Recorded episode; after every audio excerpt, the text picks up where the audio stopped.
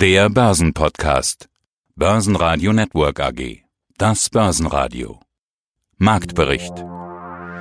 Im Studio Sebastian Leben und Peter Heinrich und vom Börsenparkett in Frankfurt Markus Königer von ICF.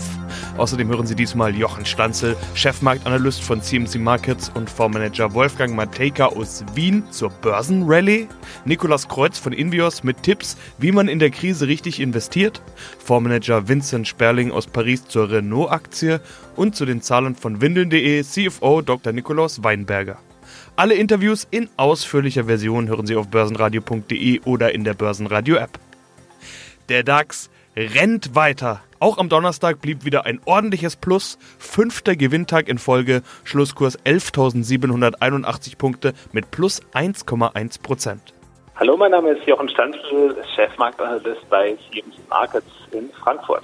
Und der DAX der marschiert wirklich immer weiter und weiter. Also inzwischen orientiert er sich ja ernsthaft in Richtung 12.000 Punkte. Äh, Jochen, wohin geht's mit dem DAX noch? Das ist zurzeit ein Umfeld, das geprägt ist sehr stark von arger Sorglosigkeit. Also natürlich ist der Weg, den wir beschreiten, einer, wo wir eine sukzessive Lockerung haben, wo die wirtschaftliche Aktivität wieder nach oben gefahren wird, wo die Freiheit der Menschen auch wieder zurückkommt. Und da sind sicherlich Sondereffekte, dass die Menschen sagen, okay, jetzt wo wieder Normalität so langsam Einzug hält, gehe ich auch wieder in mein normales Leben zurück.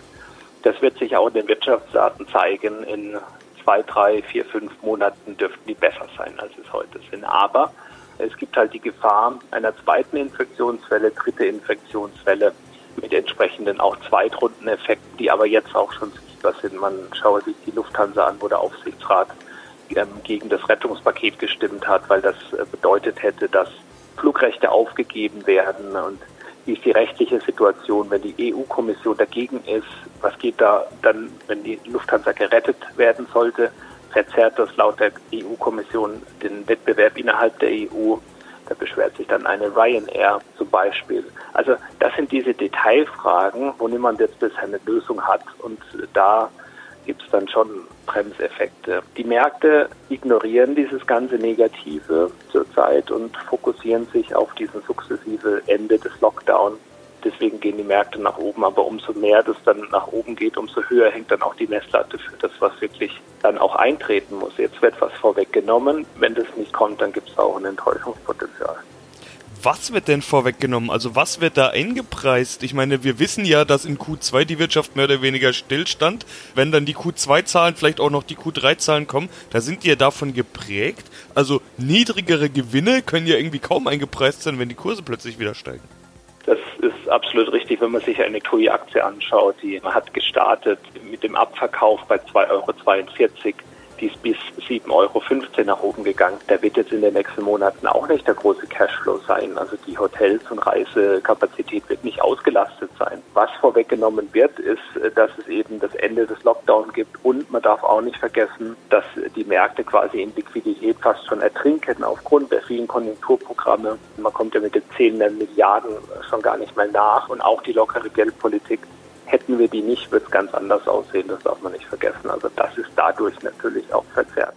Hallo, mein Name ist Markus Königer. Ich arbeite hier auf dem Parkett der Frankfurter Wertpapierbörse für die ICF Bank. Meine Kollegen und ich sind für die korrekte Preisfeststellung für die strukturierten Produkte der Emittenten, die wir betreuen, verantwortlich.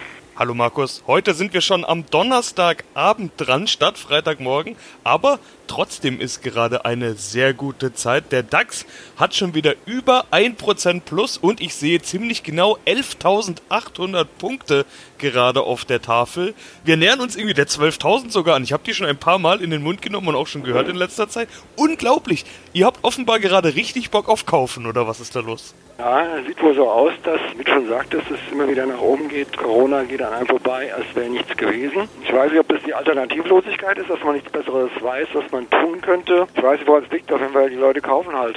Gibt anscheinend nur eine Richtung, ne? Ja, und was kaufen die Leute? Unter anderem den DAX. DAX-Papiere sind bei euch ja immer unter den Most Actives, die wir uns hier anschauen. Schauen wir also auch diesmal wieder drauf. In den vergangenen Wochen hatten wir ja viel Plus und viel Minus. Da konnte ja. man als Börsenhändler wirklich gut hin und her traden, wenn man die Richtung vorausgeahnt hat. Wie sieht es in dieser Woche aus? Da kannten wir eigentlich nur eine Richtung. Ja, man kann in nur eine Richtung. Es sind auch sehr viele Calls gehandelt worden. Also ich habe jetzt hier fünf Produkte mal rausgesucht, dabei war nur ein Put dabei, der oft gehandelt worden ist. Aber ansonsten ist die ähm, so das Interesse, der Fokus der Anleger mehr auf die Call-Produkte, also die Upside mehr gerichtet und es scheinen aber eher mehr so die kurzfristigen Anleger zu sein, weil hier Käufe und Verkäufe in einer Woche, das sieht halt so da aus, als sind es reine Trading-Produkte und dass da die Anleger eben, ich sag jetzt mal, das Momentum jetzt hier mitnehmen, dann sich halt äh, schnell wieder dann von trennen von den Produkten. Grüß Gott, Wolfgang Mateka, Mateka und Partner Asset Management. Ich bin geschäftsführender Gesellschafter und Portfolio Manager in der Company. Wir haben jetzt einige Themen besprochen. Ich wollte eigentlich jetzt gerade mal so ein Fazit formulieren, aber mir ist aufgefallen, ich finde es ganz schwierig zu sagen, was jetzt so die Quintessenz ist. Ich würde sagen, ich formuliere es doch nochmal in eine Frage und sage, ja. was kaufen Sie denn jetzt eigentlich? Ist Kaufzeit und wenn ja, was? Ja, es ist schon so, dass man sich in dieser Phase jetzt viele Gedanken machen muss, generell machen muss, wie denn wir in einem Jahr aussehen werden und welche Industrien noch immer beschädigt sind und welche eigentlich eher die Effekte der letzten Monate als Chance begriffen haben und sich weiterentwickelt haben. Und aus dieser Ebene heraus eine Allokationsentscheidungen zu bilden, ist, glaube ich, ganz gut. Dort, wo man aufpassen muss noch, das sind die ganzen zyklischen Branchen, meiner Ansicht nach, weil wir eben noch diesen Konjunkturbeweis, diesen Rezessionseffekt vor uns sehen müssen. Den müssen wir fühlen. Und derzeit erwarten wir ihn, aber wie groß und wie tiefer sein wird, das wissen wir noch nicht. Also bevor wir das jetzt wirklich fühlen können und wissen, wird es wahrscheinlich auch schwer sein, irgendwo ein Stallunternehmen zu bewerten. Auf der anderen Seite wird es auch Probleme geben, die Finanzwerte grundsätzlich final zu bewerten, weil es logischerweise diesen Konjunktureffekt in der Kreditvergabe, in den Kreditausfällen etc. noch immer als Fragezeichen über uns schwebend hat. Selbst wenn jetzt irgendwelche Staatsprogramme signalisieren, wir fangen euch eh auf und ähnliches, wir wissen aus 2008, was darauf entstanden ist und das war nicht immer das Beste. Da gilt es noch abzuwarten, ob denn diese Hilfszusagen oder diese Änderung von Regularien auch wirklich umgesetzt werden und ankommen dieser Sektor ist beispielsweise noch erholt. Da, wo wir allerdings genau wissen, dass wir uns in Zukunft einem anderen Geschäftsmodell gegenübersetzen, das ist Gesundheit. In jedem Fall, dort geht das Geld hin. Das ist Digitalisierung. In jedem Fall geht dort das Geld hin. Und das ist wahrscheinlich auch ein gewisser naher Freizeitbereich, der beim Essen anfängt und beim der Urlaubsfahrt aufhört. Diese drei grob gefassten Sektoren werden eigentlich positiv betrachtet. Und an den letzten Sektor hängt natürlich auch der ganze Infrastrukturbereich, der Baubereich und, und ähnliches auch noch dran. Also die kann man derzeit eigentlich auch schon selektieren. Klar, wenn es jetzt die ganzen Märkte erwischt und wenn wir wieder 5% in einer Woche fallen müssen oder vielleicht sogar noch 6 oder 7, dann ist das trifft es jeden. Da wird es kaum jemanden geben, der sich oder ein Sektor, der sich massiv davon abheben wird. Aber einen habe ich noch vergessen, Telekommunikation. Das wird de facto alles zu einem gesamten positiveren Bild dieser vier Sektoren führen. Also Gesundheit, Nahkonsum, Infrastruktur, Telekommunikation und, und Digitalisierungstechnologie. Ich glaube, mit denen kann man sich jetzt schon näher anfreunden und die anderen als Trigger fürs Timing, für die Timing Allocation, die taktische Allokation verstehen. Europaweit konnten die Airlines stark zulegen. Im DAX war somit die Lufthansa an der DAX-Spitze mit plus 5,4%, auch wenn das aktuelle Paket noch immer nicht steht. Weitere DAX-Gewinner waren die Wirecard mit 5,3% plus und Merck mit plus 4,6%. DAX-Verlierer waren die Allianz mit minus 1,3%, Daimler mit minus 1,4% und VW mit 2,1% minus. Auch die US-Airlines waren im Fokus. American Airlines baut massiv Jobs ab. Boeing hatte bereits am Mittwoch die Stellenstreichung von 13.000 Stellen angekündigt. Die Wall Street eröffnete positiv, der ATX in Wien schloss mit plus 0,8% und 2269 Punkten. Mein Name ist Niklas Kreuz, der CEO vom Institut für Vermögenssicherung, ganz kurz gesprochen Invios. Investieren in Zeiten der Pandemie. Der Schlüssel zum Erfolg, die 10 Investmentregeln. Nummer 4. Nutzen Sie das Pareto-Prinzip und es geht ein bisschen weiter, durch einen Kernsatellitenansatz. Gut, Pareto kennt im Prinzip jeder, hat jeder schon mal gehört. Also mit 20 Prozent deiner Kunden magst du 80 Prozent des Umsatzes. Wie lässt sich Pareto hier als Investmentregel ansetzen? Ja, das ist das Schöne. Also Winfried Pareto hat wirklich mit, mit dieser Theorie, die uns in der realen Wirtschaft immer wieder begegnet, ein, ein wesentliches Hilfsmittel uns an die Hand gegeben, dass wir, wie gesagt, 80 Prozent unserer Ergebnisse eben halt mit 20 Prozent unseres Gesamtaufwandes erzielen. So sollte man in der Asset Allocation auch verfahren, dass man 80 Prozent stabile, wertstabile, auch in Assets, in ETF, ETCs, ausgewählte aktive Fonds nimmt, die dann auch ruhend in diesem Depot Stabilität äh, nicht nur suggerieren, sondern Stabilität bringen. Das hat wiederum den Vorteil, dass man nicht häufig hin und her äh, switcht. Äh, das macht ja bekanntlichermaßen auch die Taschen leer. Man reduziert die hohen Transaktionskosten und dann ist man einfach dort auch sehr äh, gut äh, stabil aufgestellt, das im Aktien, im Renten beziehungsweise dann auch im Commodity-Bereich zu tun. Und die restlichen 20 Prozent, da kann man dann nach Neigung äh, diese Satelliten auswählen. Man kann dort in Teilen auch Einzeltitel mit reinnehmen. Man sollte sich da aber, wie gesagt, auch in Richtung kurzfristig unter kurzfristigen Timing-Aspekten engagieren.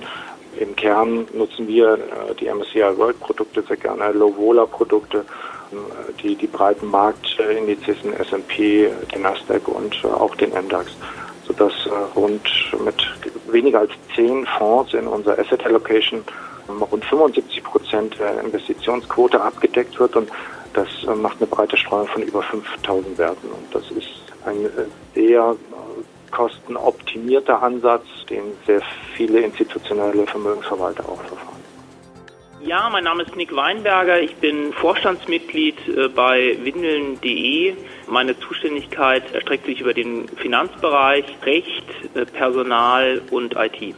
Schauen wir uns die Q1-Zahlen an. Mein Ausflug in die anderen Jobländer war ja bewusst gewählt, um die Q1-Zahlen und das, was im April passiert ist, zu hinterfragen. Umsatz Q1 2020 gesamt 14,9 Millionen Euro. Und dann starker Umsatzanstieg im April 15,3 Millionen durch Verkauf von Gesundheitsprodukten an Geschäftskunden. Das sind 7,1 Millionen. Was wurde an wen verkauft?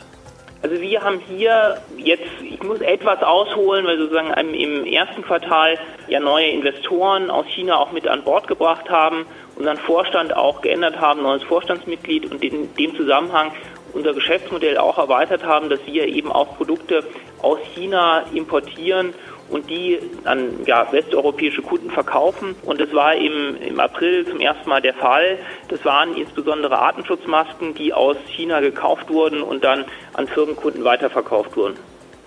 Und dann hieß es weiter und dann hohe sonstige Umsätze und Mehrwertsteuerrückerstattungen in China. Was sind das für Mehrwertsteuerrückerstattungen?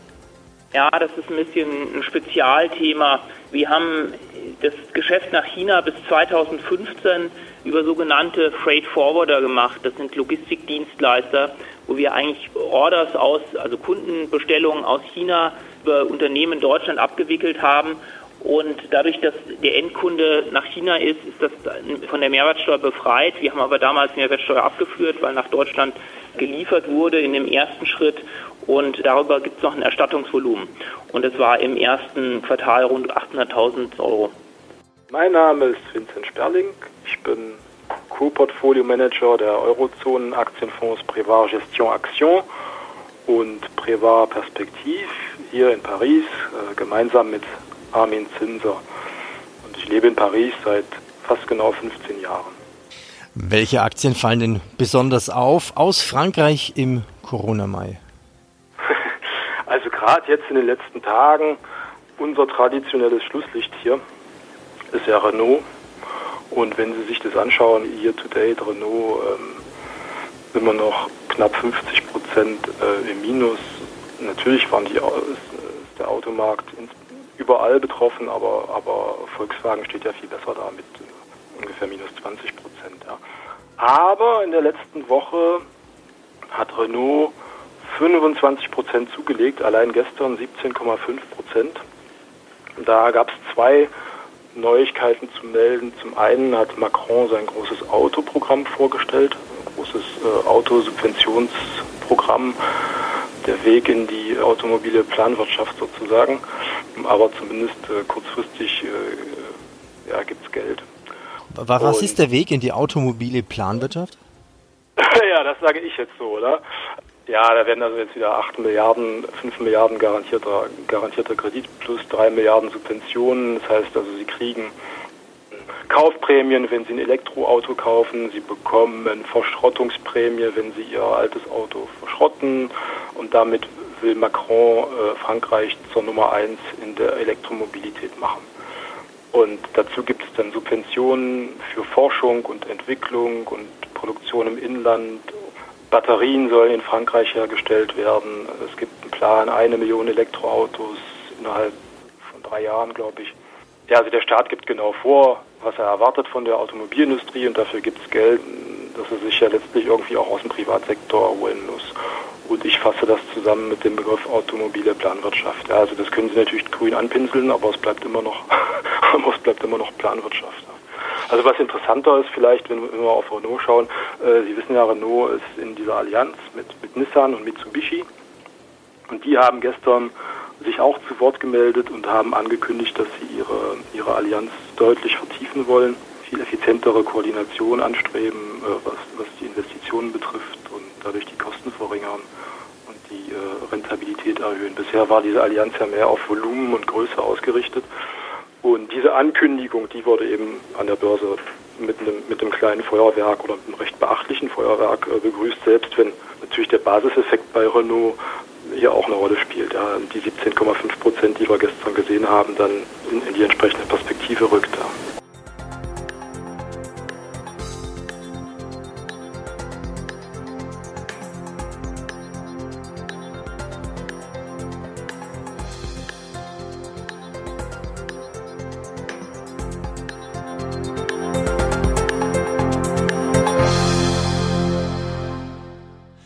Börsenradio Network AG Marktbericht